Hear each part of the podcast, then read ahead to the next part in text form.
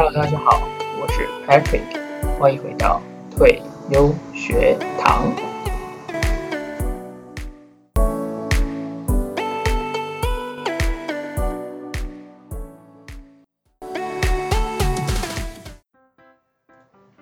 嗨，大家好，欢迎回来。那其实真的蛮久不见的，对，不知道大家最近过得怎么样？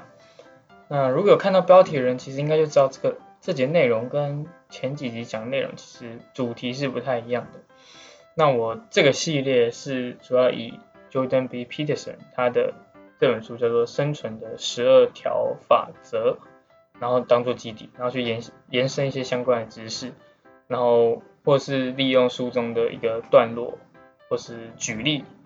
然后来做个解析或说明。那这本书呢，它其实其实有点难念。那光我光第一章就花了蛮久时间去拆解它的背后的逻辑跟举例，还有例证，就是怎么推导到这个结论。对，然后整本书非常精炼，他把作者把他很多想要讲的都塞在里面，就虽然只有十二条，但是他每一条可能都讲了四五个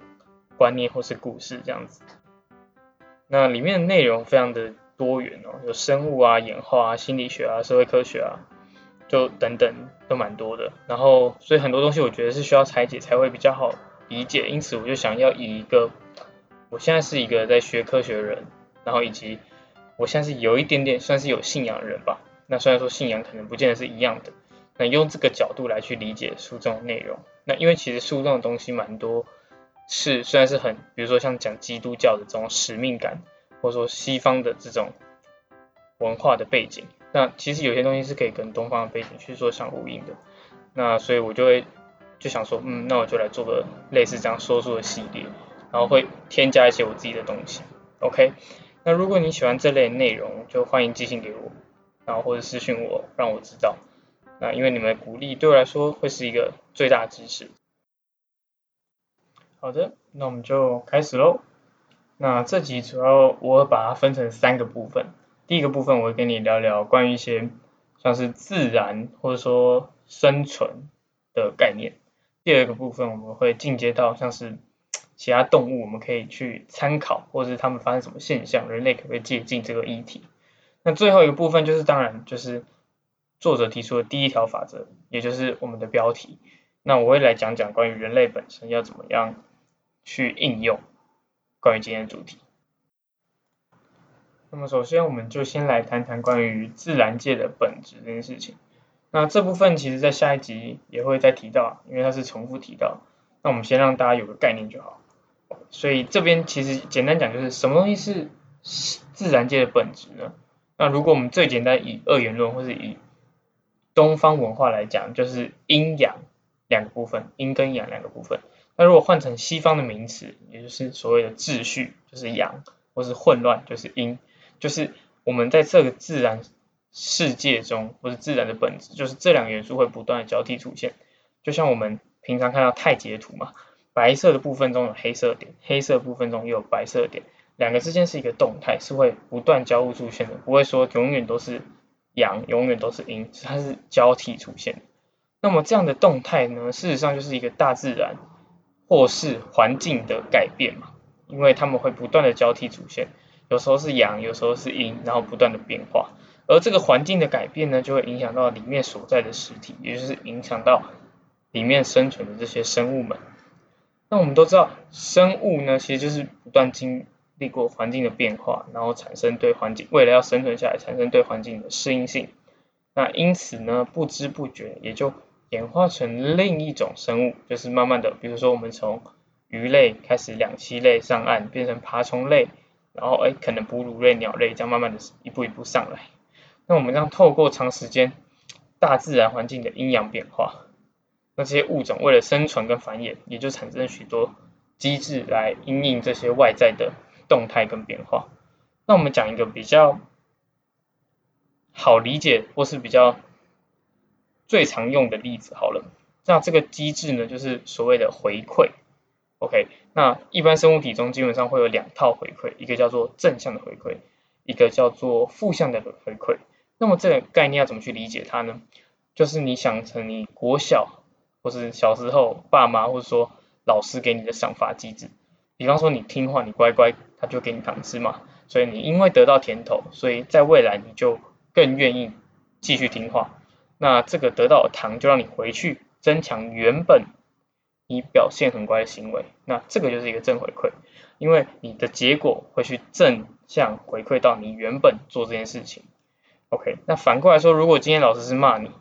那就是负回馈。怎么说？因为当老师骂你，你可能会觉得很难过、很丢脸、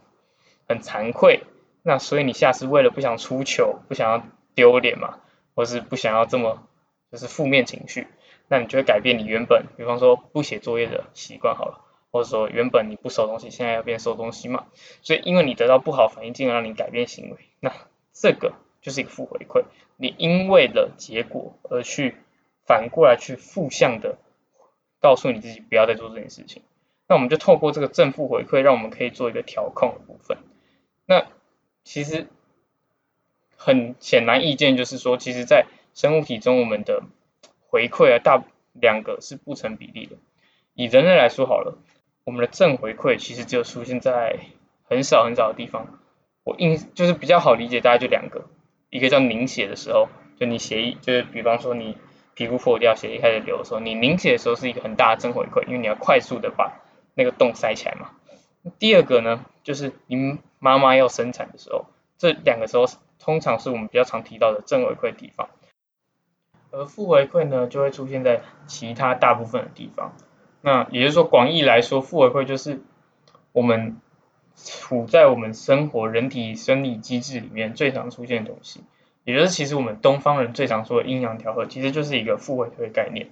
比方说 A 东西多了，那 A A 要少一点嘛，对不对？不能太多嘛。那如果 B 东西少了，哎，那就要补一点，因为不能太少嘛。所以也就是说，也就像是中医讲的那个实虚则补之，实则泻之，就是要让它在一个平衡之上，不能过多，也不能过少。那这个就是一个负回馈，OK？所以负回馈是比较常见的一个形式。那透过这样的正回馈，不论正回馈还是负回馈，这样的调控就可以让生物可以对环境做评估。哎，比方说我得到一个不好的回馈。比方说我得到一个回馈，那这个东西 因为不好，所以我要改变我行为，我为了生存下去嘛，所以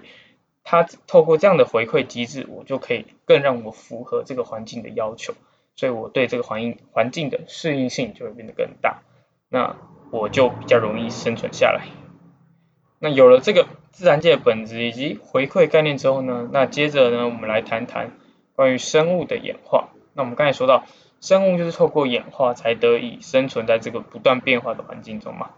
那包含人类也是因为演化所以才出现的。我们是经过呃可能黑猩猩的慢慢的演化到尼呃尼安德塔人，然后慢慢变成我们现在的智人这样子。那所以演化是绝对是需要理解。当然我今天没有要介绍演化论，所以内容不会太难。那如果你有想要听关于生物或是演化的部分，刚好我就在学这类东西，所以。如果你想要听，那欢迎来信或私信我跟我说。好，那我们今天要讲演化概念很简单，也就是说，其实对于不断的演化生物而言呢，就是如果你是一个好的东西，或者说你是一个好的生理机制，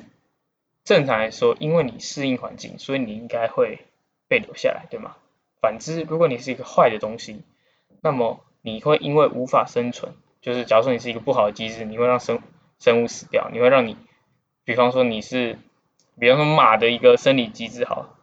那这个生理机制如果让马死掉，是不是它就没有办法，马就不能生小孩，生小马，自然就没有办法把这个机制传下来嘛，所以无法生存就被淘汰，然后好的东西就被留下来。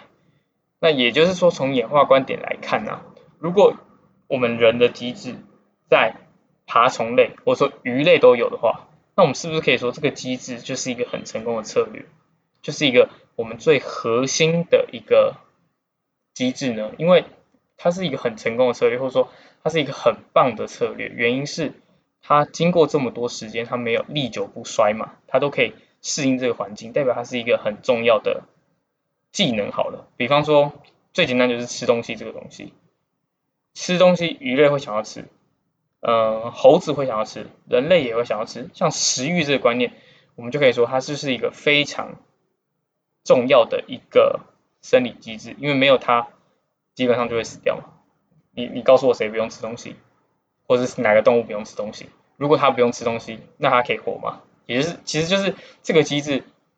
让我们活了这么久，或是说从前一代前一个物种演化到后面都有这个机制，代表这个机制是一个非常好的东西。OK，有了我们刚才讲的那个概念之后，知道这个机制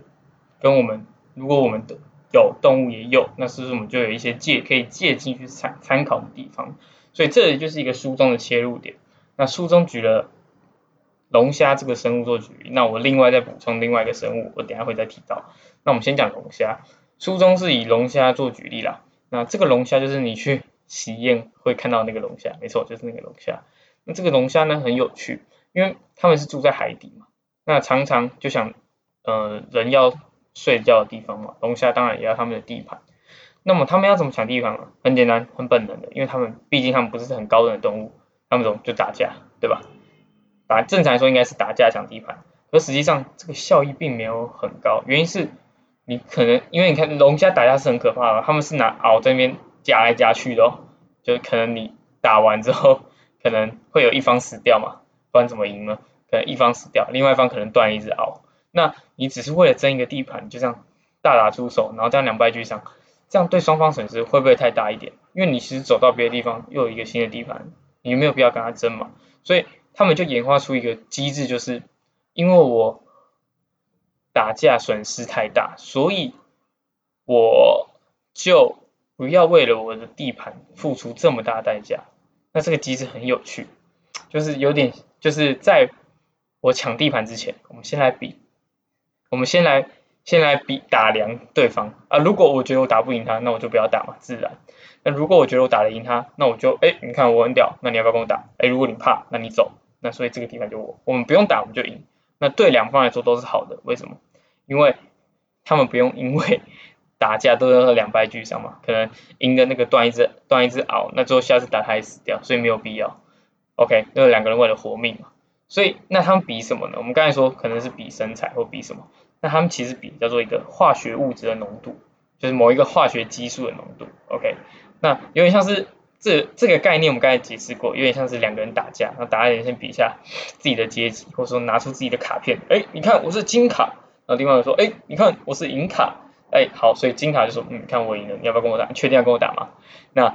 银卡就会，好吧，那我认输我就走，对，类似这样，对两边都好。所以简单说，这个机制就是比谁的化学机制、化学激素。含量会比较高，那如果你的含量高，你自动就会赢得这场地盘的争夺战。同时间，这个化学激素也会去影响你的行为，让你变得非常对对龙虾而言，你会变得非常趾高气扬，然后目中无人，就是变成一个那种霸王的感觉。然后毕竟别人不敢挑战你，你化学激素就多，所以你化学机制多，同时间你会表现的，嗯，就是一个霸王，就是会赢。那因为你化学机制也多，所以别人也不敢来挑战你。所以你光是发出这样的化学浓度，就足以让你可以当王当很久。这样，只不过问题就在于说，嗯，正常说每只龙虾出生的时候都差不多啊，那为什么会有浓度高跟浓度低的差别呢？也就是为什么有人可以当霸王，有些人注定当鹿蛇？为什么霸王就是就是永远都是那少数人，然后输家都是嗯百分之。可能八十五这么多，为什么？那其实原因就在于成长过程中，它的大脑结构改变，或者说激素的分泌，让它让它整个龙虾变得不一样。因为龙虾的脑袋中有一个区块啊，会来侦测你现在处在的社会阶级，因为他们是看社会阶级嘛，就是化学激素。OK，换言之就是化学激素的含量。如果你今天处在一个高阶级，你就觉得嗯，我是霸王，所以我。自然，我自信心就来，自信心来，我的激素就会分泌多，分泌多，别人就不敢来打你。OK，所以是类似这样概念。他脑袋中有一个区块侦测他现在的阶级，然后未来决定他现在体内，或是他等一下释放要打架前释放出的激素的含量。所以我们举王者龙虾为例，如果从小他就可能就是一直赢嘛，然后社会地位提高，所以脑袋感受到，嗯，社会地位提高，所以化学激素分泌就会多。那因为化学激素多，它就会表现得很自傲，同时这样的更多，啊，因为它放出的化学多嘛，所以它自己又就正向循环就又分泌更多化学物质，然后最后它就慢慢变成了，就是一直正向循环到一个轮回里面。那反之亦然，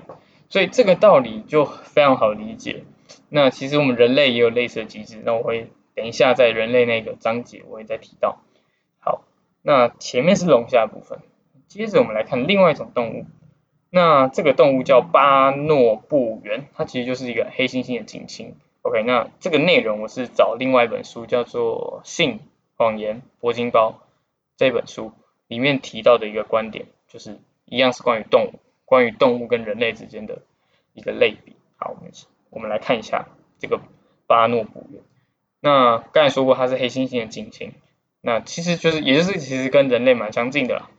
那他们演化出其实跟人类或者说黑猩猩完全不一样模式。这个巴诺布猿呢，它是一个它是他们的社会是雌性的社会，也就是母性社会，就是以雌性为中心。那雌性呢可以向男性要求性爱，或者说任何物质的提供，他们是可以要求的哦。那如果今天男性不给他，不论是性爱或是其他物质，这个雌性是是很凶狠的哦，是可能把打巴掌啊，或是把围殴啊什么，就是蛮可，其实蛮可怕的啦。对，那同时呢，他们这个社这个这个嗯巴诺布原的社会呢是过得非常和平，他们是不太打架的，他们不会打架。他们就是哦，比方说两队冲突，他们就呃做一个性交的动作，一群群交吗？对，就是就是做性交的事情，然后之后两个族群就变得和谐，大概就是这样的概念。所以所以就其实就蛮多人会去讨论说，哎，那是不是人类不应该以父系社会为依归，应该像这个我们亲戚巴巴布诺人一样，过着一个母系社会啊？这样是不是就很和平？OK，好，讲到这边。或许你会觉得怪怪，但我们就简单来想就好。如果从动物来反思人类，我觉得的确是一个不错的出发点。但是如果你一味的只想变成跟动物一样，那似乎你就忽略了我们跟动物的差别，因为我们毕竟是他们演化出来的，演化出来代表我们一定有，想必一定有一些重大的差异存在。OK，我们有一些地方的确是一样，就没有错。但是不是一模一样，所以我们应该讨论的是全部的利弊分析，再来决定，哎，我们是不是可以从动物来借鉴一些我们想要想要改变的地方呢？好，那其实这个意思呢，就是我们想平常讨论了像是科技带来的坏处，许多人都很想回到过去那种淳朴的年代。我们只看到科技的不好啊，传统的好啊，就是回到淳朴的过去啊。现在哇，什么空屋啊，然后呃，有很多不嗯，可能超级细菌啊、病毒啊等等等等，哦一堆，哦好可怕哦。然后过去嗯，就是很淳朴啊，很自然的。但是我们只有讲到科技不好，只有讲到传统的好，那我们忽略了科技带给我们的福利，以及当初你在传统的时候你所受的痛苦。我们举个例子，假设你今天要回到传回到传统啊，比方说回到三十年前台湾，假设意味着这个时候你没有足够医疗资源，所以你没有无你你会有无法控制的传染病，可能会有瘟疫，可能会有寄生虫，可能会有一大堆细菌感染，因为可能抗生素还没发明。我举例就是回到过去的时候，那这些都是我们常常去忽略啊。常常忽略，因为现代科技带给你有什么？呃，有抗生素，有药物，有疫苗，让你活得更好，活得更久，对不对？活得更舒适。所以，我们去忽，我们就当我们只看科技跟传统的时候，我们都忘记了科技给你的好跟传统的不好。所以，这些都是你要去考量的。也就是说，嗯，回到传统没有不行啊，我没有说你不行啊，只是你要去想清楚，有这些风险。你回去传统风险跟其实科技带来你很好的东西，举举例讲哈啊，你可能觉得走在田里，OK 没问题，就是农夫耕田嘛，走在田里。可是如果以现代科技来说，我们就会告诉你说，嗯，要穿鞋子，因为可能土里面有什么细菌会感染，啊会怎么样，很可怕。那你觉得哦，无知就是幸福，那 OK。如果你愿意承担这些风险，那么你要去做，也绝对不会有人会去反对你，只是。以刚才的动物的例子而言呢，如果你只因想要世界和平，因为是母系社会，所以嗯世界太平，那就想要变成跟巴布诺猿、巴诺布猿一样的话，言下之意就是，嗯，你如果变成巴诺布猿，你就不能拥有科技哦，你也不能享受现在各种好处哦，因为巴诺布猿真的非常原始哦，他们整天大概应该只有性爱吧，所以如果这是你要的，那 OK OK，但是不代表全部人类都要这个样子，也就是说，你如果考量到这些利跟弊，全部全盘分析之后，你才能去想说，动物到底能不能给我们什么什么什么东西的借鉴。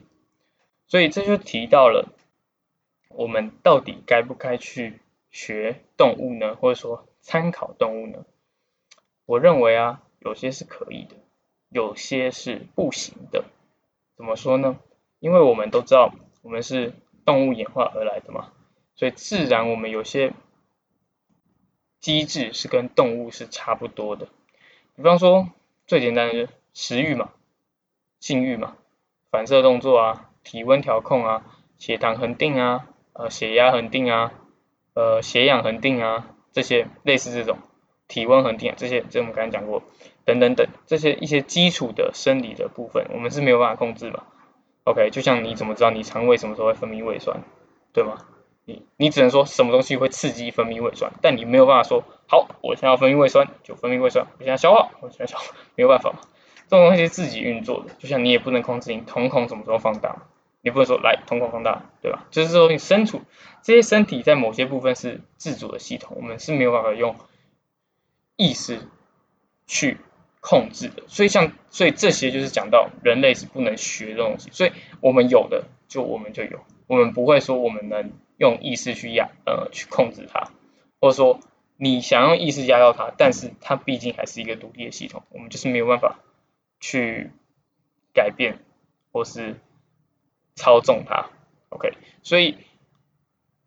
人人类啊不能学东西，其实就是这些关于精神跟哲学的面向，这些就是像是意识这方面的东西，因为意识是动物没有的，所以说大部分的动物。所所以说，虽然说大部分动物是没有这些概念，那因为以大脑结构来说，我们的确是多了一层很厚的新皮质，这层皮质让我们拥有很多分析啊、思考能力，所以多了一个意识的概念在我们的脑袋里面，所以这个东西是没有办法去跟动物学，动而且动物甚至没有，所以在意识层面上就是是没有办法借鉴动物去参考的。最近参考的呢，就是只有简单的这种生理机制跟我们跟动物都共通有的东西。那讲到意识呢，其实就想要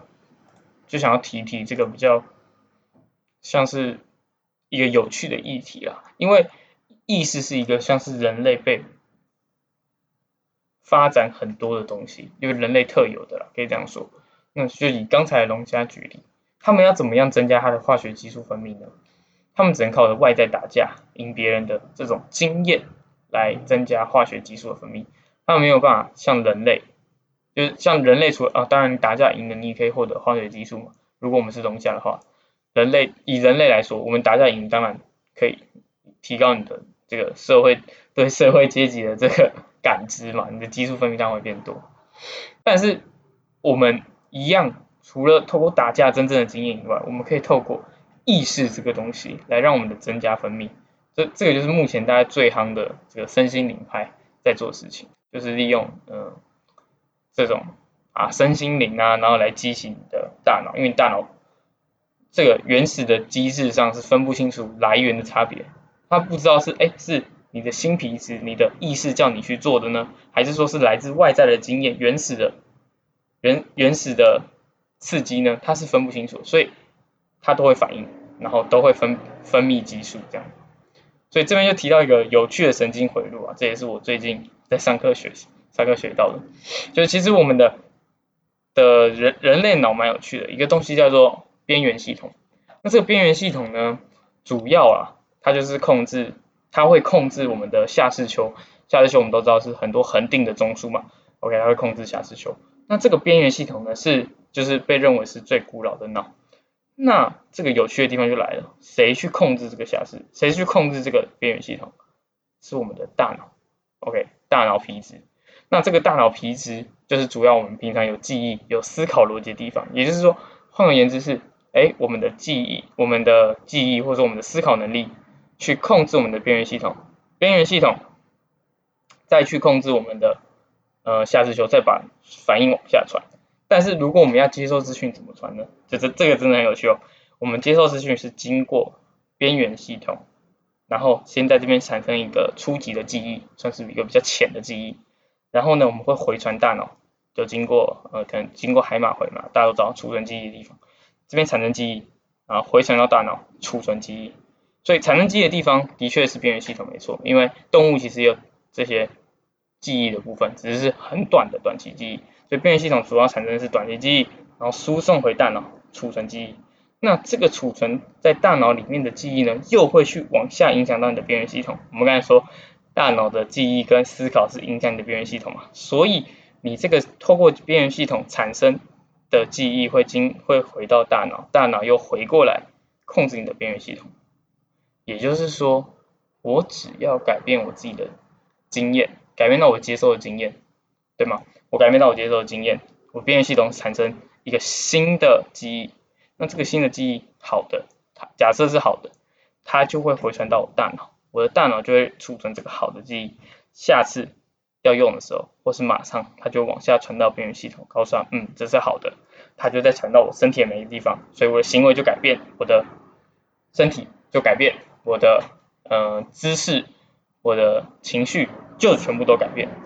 所以。这个就是一个巡回的部分，这也是人类很特有的地方，因为我们多了一个皮质这个这个管道这个回路，所以你可以去决定你今天要吸收什么样的经验，来让你之后会怎么调整。所以这是为什么身心灵牌有用。你相信你可以，我说什么，我想要变有钱，然后一直想着，嗯，我是有钱人，你就可以哎慢慢往哎开始钱变多。为什么？